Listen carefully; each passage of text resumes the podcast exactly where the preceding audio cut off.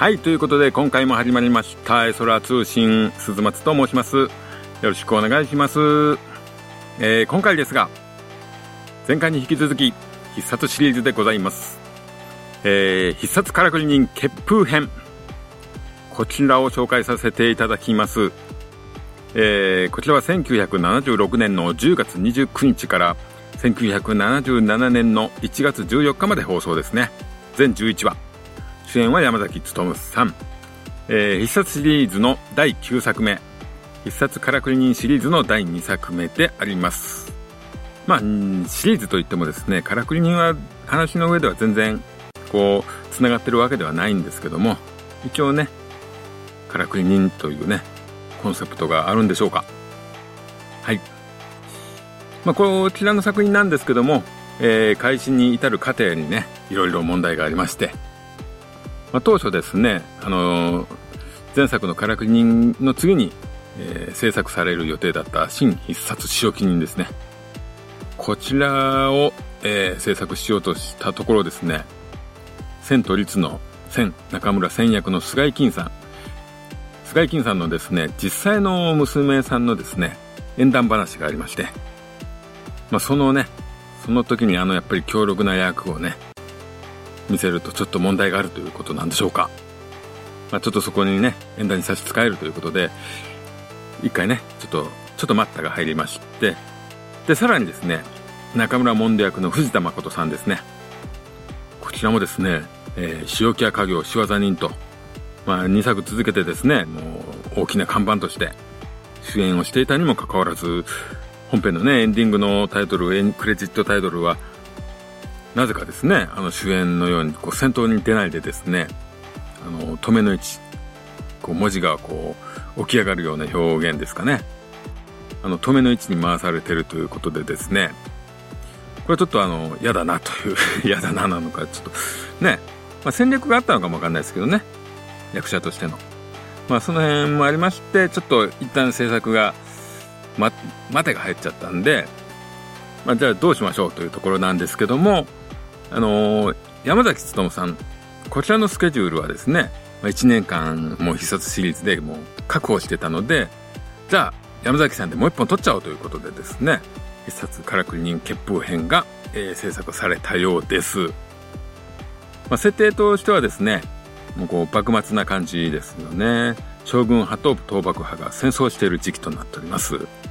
まあ、兵隊さんが街をうろうろしている品川宿の近くが舞台となっております。えー、ということで登場人物キャストの方紹介していこうかと思います。えー、まず土左衛門演じる山崎努さん、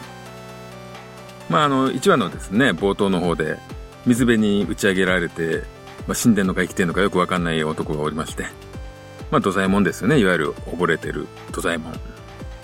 まあ、それでねそのまま本人が土左衛門を名乗るというですね、でそれがそのまま役名になって、で本名は不明です。この本名不明は最終回までもう誰もわかりません。最終回見ても打ち明けないのでもう土左衛門のままです、ね、で設定なんですけど薩摩藩の密偵をしていますと、まあメンバーにはねまあバレてるんですけどあんまりこうはっきり言わないと、ちょくちょくメンバーの目を盗んではこう裏でそちらの方で動いてまして、反関係の人とね会ったりそういうことをしております。えー、なんですけどもこうすごくですねキャラクターとしてですね人の気持ちを察してくれたりね、まあ、一緒にこう飲みに誘ったりとか気も使ってたりとか、まあ、そういうねすごくいいキャラクターです。で普段は元締めおりくさんの経営している白浜屋の方で、まあ、雑用のようなことをしております。まあ、よくわからないですよね、あんまりこう仕事をしているシーンって少ないんですけども、で殺し技の方なんですけどもこう基本的にはライフルライフルをバンバン打ち込むと、場合によってはですねもう本当に何発も打ち込むんですよね。これなかなか圧巻です。でまあ、状況によってはこうドスのような刃物で刺すこともあります。まあ、山崎努さんはですねこの後もうすぐね新必殺仕置き人が控えてますから、まあ、うまく演じ分けてるかなと思いますよね。この土沢さんと鉄というねキャラクターをもうメリハリつけてるかなと思いますよね。まあ、すごくむさ苦しいキャラですけど、不思議な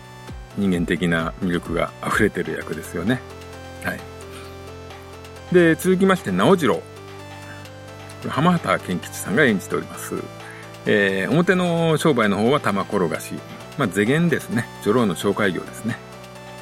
で、殺し技なんですけども、足技が結構すごくてですね、まあ、蹴りとかね、その辺もすごく速いキックを見せるんですけども、まあ、とどめの技としては足の指で相手の喉を潰すと。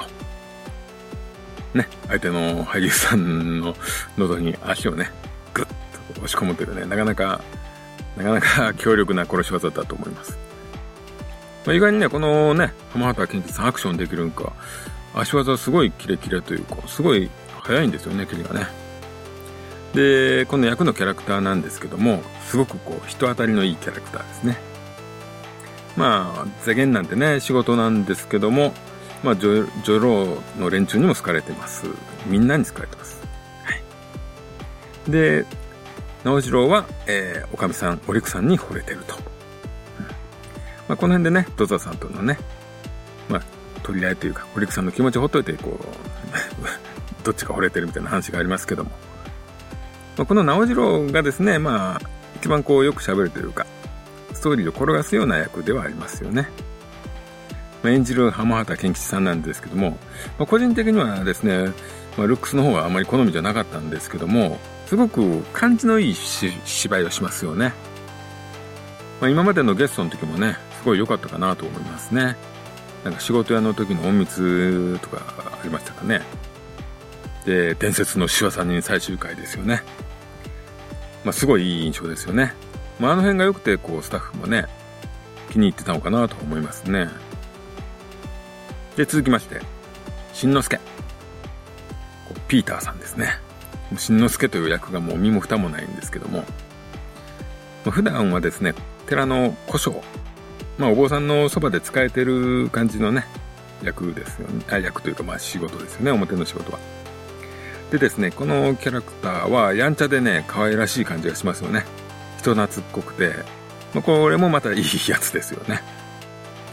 もうなんか感情的にね、思いつきでこう反論とかするんですけども、まあ、そういう面で言うともう若いこう分かりやすいキャラですよね。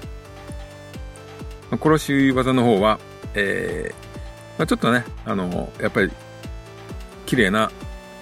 人なんで、まあ、女性を装って近づいて、で含み針ですね、こう編み物で使うような針をですね、こう口に加えてプッとこう盆の窪に打ち込むと。で、その後指でグッと押し込むと。ただね、これ、針をですね、口からで飛ばすっていうのはすごい難しいのかね。まあ、あんまりちゃんと飛んでないなーって映像がちょっと見え隠れしますけどね。まあ、この辺はご愛嬌といったところでしょうか。まあ、ピーターさんいいですよね。すごいいいです。えー、なんかね、本当に可愛いんですよ。この作品見てても本当可愛いですよね。うん。まあ、商売人とかね、新からくり人にもゲストとかで出てきたりしますね。まあ、つい先日ピーターを卒業するというニュースなんかも流れてましたね。はい、で、続きましておいね、吉田秀子さんが演じておりますね。まあ、元締めの店で、えー、宿場女郎をやっておりますね。うん、一応ね、からくり人のメンバーなんですけども、まあ、特に何かしてる感じはないんですけどね。なんでメンバーなのかもよくわからないですね。なんか普段のね、必殺なら密偵とかそういう感じでやる人がメンバーなんですけど、なんかこの、この役に限ってあんまりこうね、裏の仕事で活躍しない感じがしますよね。うん、で、だいななわでですね、ちょっとこう身受けされて、こう貯めた金を持って白浜へを出て行って、えー、まあその結果ね、身受けした男が悪人だったと、そういう主役会があるんですけども、この後ね、急にいなくなりますね。なんか突然、何の説明もなくお犬はいなくなりました。まあ、この失恋のショックで出てったんでしょうか。はい。まあ、吉田秀子さんもですね、ゲストに何回か出てますよね。まあ、仕業人の金を溜め込んでる女郎という役もインパクトが強かったですからね。なんか強力な本当個性のあるいい女優さんだと思いますよね。で、続きまして、お陸さん。草笛光子さんですね。えー、旅籠、えー、白浜屋の女将とでからくり人の元締め、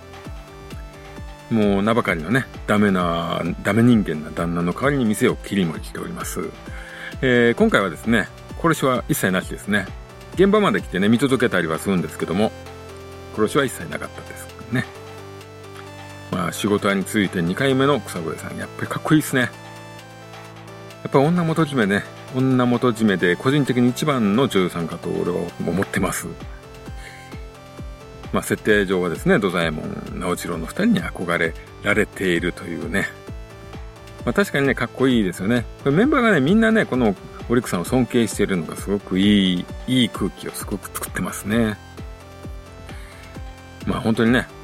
以上キャストなんですけども、まあ、先ほど言った諸事情でですね急遽決定したとは本当に思えないねいいメンバーです。実力派のねキャストじゃないかとは思います。皆さん演技もね悪くないです。はい。で今回の作品の特色ですかね。今回幕末っていうことがありまして、やっぱり画面中ですねもう国が戦争状態のようなねゴミゴミした慌ただしい映像なんですよね。これがですね実にこう重い映像を作っております。まあ、通りにはね軍人さんが常に歩いている状態だったり、えー、白浜屋ですね常にこう町人たちがええじゃないかを歌ってね騒いでるっていう、こう世紀末感というか終末感が漂っています。そんな中なんですけども、まあその回のね主要登場人物たち、えー、そのね情勢にかき乱されて翻弄されて悲劇に巻き込まれてると。で悪人の方もですね本当に混乱に便乗して悪いことをしていると、まあ、そういうこともあって今回はですね結構軍人さんに悪人が多いですね。まあ、自分は世のためになることをしているからもう何をしてもいいみたいな、少々の犠牲は気にするな的なねそういう感じが多いですよね。うん。まあ、この辺がですねあの土左衛門の設定とこううまく絡んでくると、うん、そういう感じになっております。まあそんな世の中なんですけども、こうからくり人のメンバーたちだけはですねある意味こう時が止まったというかですね、ここの温度差というかね対比がいいんですよ。本当にねすごくあったかいメンバーたちなんですよ。みんな本当にいい人なんです。まあ、時代に関係なく人としてこう生きてると、人間らしいんです。まあ、話としてはですね、まあ、すでに仲間として完成しているこのメンバーの中に土左衛門というね異物が加わるんですが、まあ、これがですね大きくこう揉めるわけでもないんですよ。まあ、なんとなく人として信頼し合うと。まあ、土左衛門もですね正体を言わないし本名すら言わないんですけど、みんな信頼してね人柄に惚れてると、まあ、そういうのが伝わるんですよね。まあ、この辺は役者の腕とかもねあると思うんですけども、まあ、そこにいい空気があるなっていうそういうのが伝わってきます。まあ、その他の特色としてはですね、まあ、必殺シリーズ上の時代設定がですね本当にもう江戸末期なんで銃がですねすごく出るんですよ。まあ、大砲とか銃ですね。まあ、この辺のねやっぱり飛び道具の武器っていうのがですねこう冷たい冷酷な武器なんですよね。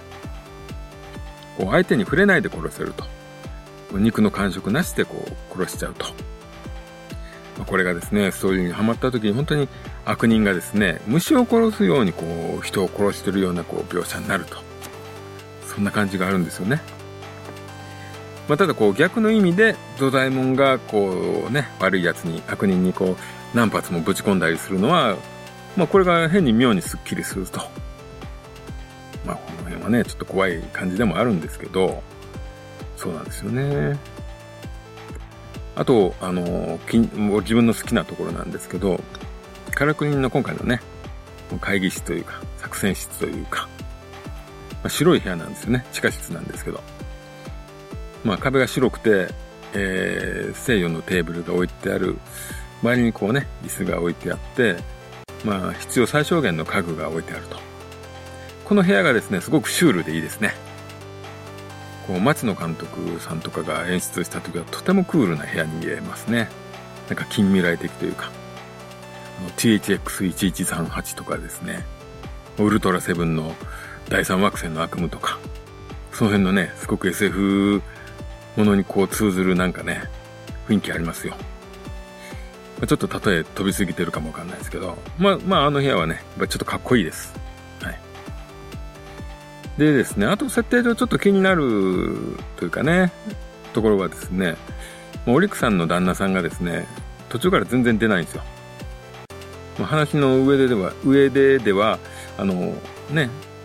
オリックさんはもうそんなしょうもない旦那とずっと付き合って店を切り盛りして、裏は裏でっていうね、すごく意味のある設定だったんですけども、まあ、もう全然にさんかい出たきりかなっていう。で、最終回あたりはね、こう何者姿も表しませんですから、まあ、話の都合上ね、土左衛門とかといい感じなところを描く上でちょっと邪魔なキャラだったのかもわかんないですね。えー、まあ、そしたらね、あんまり最初からね、出さなくてもよかったというか、もうちょっと設定変えてもよかったかもしれないですね。はい。えー、で、おすすめの話いきましょうかね、もうね。はい。まあ、だいいちわ。まあ、プッツに潜む赤い風。まあ、これはね、もう当然いちわなんで、まあ、土左衛門さんとのこうね、関わり方とか、その辺も含めていいですね。えー、ゲストがですね、宮本信子さんです。えー、まあ、悪党は上野山浩二さんですね。稲妻の新井さんですけども。えー、まああの宮本信子さんがですね、この悪党たちにね臨姦をされた末殺されると、で小さい子は残されると、これちょっと絵的にすごいですよね。本当にひどい話なんですよ。この辺がですね、殺伐としてからくり人間編はなかなかすごいところだと思いますよね。えー、続きましてさんわ、怒りが火を吹く赤い銃口。これですですね、あの脚本家が熊代辰巳さんという人が書いてまして、まあ、映画界では結構ね、巨匠ですか、伝説的な人ですかね、まあ、この人が書いてるんですけども、まあ、このさんわは土左衛門とね直次郎がこうお互いこう理解し合うというか仲良くなると、まあ、お互いがですねこう謎を含みつつも、なんですか、土左衛門がね素性をね明かさない、秘密にしつつも認め合うというか理解し合うという、男というか大人というか、そういうねいい感じの関係をですね描いてますね。えこれはまあ普通にこう素敵な話です。で、だいよんわ、多くの天下に挑む赤い声。まあ、これはまあ自分の好きな横山理恵さんが出てるんで、まあ、横山さん理恵さんが出てるだけで僕はちょっと幸せなんで、まあ、これ一応ね、おすすめ。えー、続きましてだいごわ、死へ走る兄弟の赤い情念。えー、こちらの脚本も先ほどね、言ったあの熊代さんが書いておりまして、まあ、このにほんだけですかね。えー、これの話はこう、おりくさんのね、かつての恋人が登場と。まあ、弟を逃がす話なんですけども、これはもう殺しなしでしたかね。えー、捕まったいい人を逃がすと。かつの恋人の、えー、弟さんを逃がすと。で、この兄弟なんですけど、なかなかいい男でね、まあ、オリックさんが惚れてもしょうがないなという。わかりますね。うん。いい話です。えー、続きまして、えー、だいろくわ。悲哀を葬る赤い涙。これゲストがね、鮎川泉さん出てますね。あと、春風亭柳朝さんですか。これね、夫婦がね、お互い思い道を誤るね、ちょっと辛い話なんですよ。まあ、仕掛け人のね、あの、地獄花的な話ですね。えー、なかなか切ないです。はい。えー、で、だいななわ、恨みに差を差す赤い精霊船。これはあの、先ほども言いましたけど、お稲の回ですね。この回でいなくなるんですけども、なかなかね、狂った隠れ里の話でね、これちょっとあの、宗教、邪, 邪教的な話なんで、ちょっとゾクゾクするものがあります。怖いものがあります。はい。えー、続きましてだいはちわ。帰らぬ愛に泣く赤い旅。えー、これね、あの、あの大谷直子さんと渡引勝彦さんがね、ゲストなんですけど、けども、あと渡引さんがひどい役ですよね。これ超重い話で、大谷直子さんがね、むちゃくちゃ辛い役ですね。まあ、好きな人を失った人が、女性が、その時ね、自分を必要とした男に優雅ままになってね、でこう女郎とかやっちゃうんですけども、そんな時に好きだった人がですね、生きてた、実は生きてた。でもその人は余命いくばくで、これね、なかなかね、女の子というかですね、なんか女性ってこうね、辛い時にこうフラッとフラッとなんかね、自分を必要とする人にこう言ってしまうような、そういうことってまあ実際もありますからね。これなかなかね、すごい重いですよ。これこれ重いです。本当に重いですけど、見てほしい話ですね。えー、続きまして、えー、まあ最終回、夜明けに散った赤い命と、まあ必殺といえば最終回。まああのー、こうですね、官軍のね、軍隊がこう江戸にどんどん近づくっていうベースのね、ラインはずっとあるんですけども、まあ、まあ、いきなりね、割とこう、いきなり最終回に近い内容なんで、最終回だけ見てもこう、まあいいかなとは思いますけども、まあこの話はね、やっぱりちょっとね、土左衛門とね、直次郎の男の友情みたいな熱い気持ちとかね、二人がお陸さんに対して思ってる気持ちとかね、そういうのが描かれてます。またね、官軍のね、一定として生きてきた土左衛門がね、最終的に到達した思いとかね、まあ、時代が人を狂わしてもですよ、人間としてあり続けたからくり人というね、まあ、これほどですね、まあ、時代設定に書き乱された必殺の殺し屋というのもですね、貴重な話かなと思いますよね。えー、これなかなか素晴らしいですよ。はい、まあもう総括になりますけども、このからくり人はですね、なかなかこう暗くて重いです。からくり人のメンバーが本当みんないい人っていうのがですね、本当ここがね、救いというか、うん、もう映像もむさ苦しいんですよね。あとこう軍服着てる、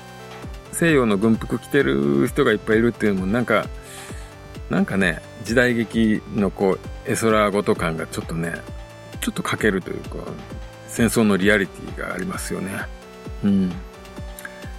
まああのー、仕業人とかね、あの辺の暗さが好きだったらやっぱりいいんじゃないでしょうか。まあ山崎努さんもね、連中明けということで、ここでこう暗いのを取った反動が次の鉄ではっちゃけてる感じがしますけどね。はい、まあでも個人的にはね、僕はあの重い話、暗い話好きなんで、結構いいですね。好きです。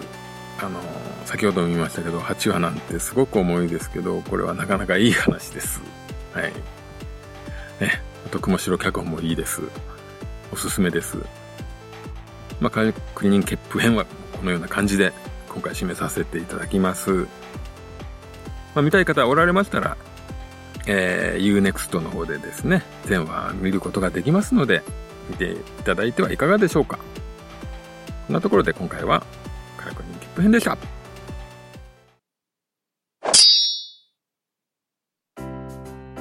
はい、ということで、えー、からくり人切符編をお送りしましたが、もういよいよですね、必殺シリーズも、まあ、前期と言われてるものも終盤にね来ましたね。ほんとね、 ティーブイケー でずっと立て続けに見ていると、あのー、ずっと見ている、こう順番通り見ているっていうことがすごくなんか意味を感じますよね。やっぱりシリーズものっていうのは前作の反動とかね、そういうものがありますんで。でですね、見てる俺もですね、あのー、なんか影響を受けるというかですね、あのー、仕置きを見てる時はですね、もう市松がね、やっぱり自分が推しキャラなんで、こうね、市松をイメージしてね、生きちゃうというか、背筋がね、すごく伸びてね、歩くときになんかね、あ、俺ちょっとなんかいい感じだねと、ただ人に対して不愛想になっちゃうんですよね。でですね、仕業人見てるときはですね、なんかあのー、あの暗さの象徴というかですね、あの問答なんですよ、俺にとって。でちょっとあの仕業人の問答ってこうね、貧乏臭いじゃないですか。でなんかちょっとね、あれを見てる 頃, 頃は俺はちょっとね、猫背になりましたね。ええ、でねでねまあからくりはちょっとね、あれはもうメンバー全員家族的な大きな主役というのがなかなかいない番組だったんで影響を受けなかったんですけど、まあ、結風編を見てるときはね、土佐さんですよね。あのむさ苦しい目をね、細い目することが多くて、まあ、ああいう感じでね、なんかちょっとうざい男だったでしょうね。うん、社会的に俺はそういう人間だったでしょう、その頃でね。今ね、今 ティービーケー の方は新仕置きには再放送してるんですけども、やっぱりね、新仕置きに見ると鉄になってしまいますね。あの、ああいう喋りっぽくなんか喋りたくなりますもんね、普段からね。で、目ちょっとひんむいてね、ちょっと強力な生き方をしてしまいますよね。うん。まあそういうね、すぐにね、影響を受けてしまいますね。はい。まあそんな感じの毎日でございます。はい。えー、この番組ではご感想をお待ちしております。Twitter、ハッシュタグ、エソラ通信と、えー、入れていただければ読ませていただきます。えー、その他にもですね、あの、鈴松というね、ツイッターの方持ってますんで、そちらの方にこう、確かね、ありますんで、あの、アドレスが。そちらの方で、あの、メール、お手紙いただいても結構ですね。はい。